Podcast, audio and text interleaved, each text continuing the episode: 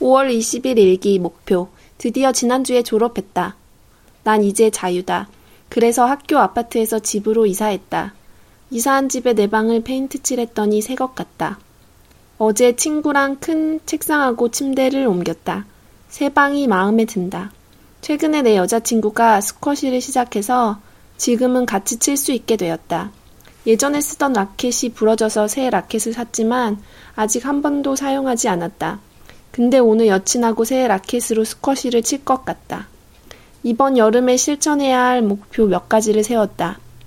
한국어로 일기 자주 쓰기.